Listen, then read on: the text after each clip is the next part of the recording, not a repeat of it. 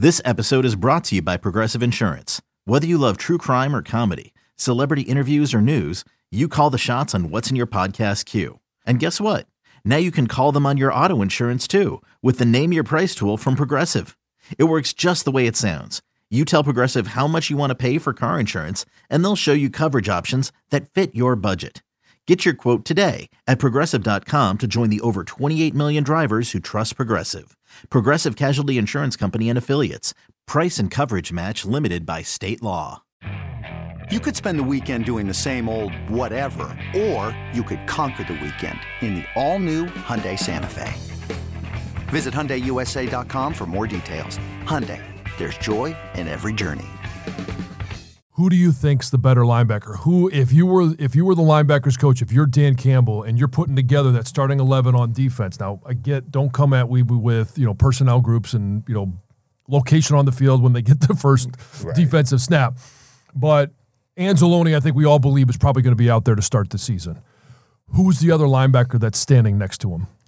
As of right now, I think it would be Derrick Barnes, and I don't think that's that's not a knock on Jack Campbell. I just think that Derrick Barnes has um, been different this year. You know, like he's we in a good way, to, yeah, in a good way, right? He's um, he's standing out. I mean, the meetings I talk with, you know, Kelvin Sheppard all the time, and he just they, they can't say enough good things about Derrick Barnes.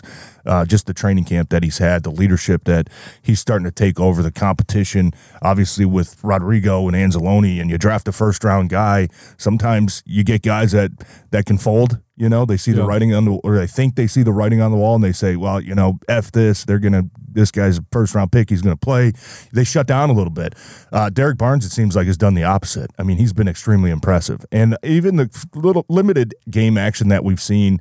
Uh, you know, I think he played a little bit there Giants. I think a little bit against Jacksonville, not much, but um, looked really, really good. And uh, I don't want that to be a storyline that, oh, Jack Campbell couldn't beat out Derrick Barnes, um, you know, because everybody's kind of thinking of the old Derrick Barnes that was a liability at times for that defense. Mm-hmm. It's just sometimes Derrick Barnes has gotten better, man. And I do think that there's still going to be a component to coach talks about all the time. There's a difference between practice and games, right? I don't care how good you look in practice, making every play, right? Making every tackle, being in every perfect position. If you're not doing it in the games, it's not going to matter. So I'm not I'm not trying to say that I think Derrick Barnes is going to be on a short leash, but I think all those linebackers they they they talk all the time. They feel like they have four legit starting NFL linebackers in that room. I think they're they're not going to hesitate that if Derrick Barnes or if Anzalone uh, have a couple bad plays, miss a couple tackles, they're not going to hesitate to change those guys in and out. Um, based off of you know that they don't have anybody behind them.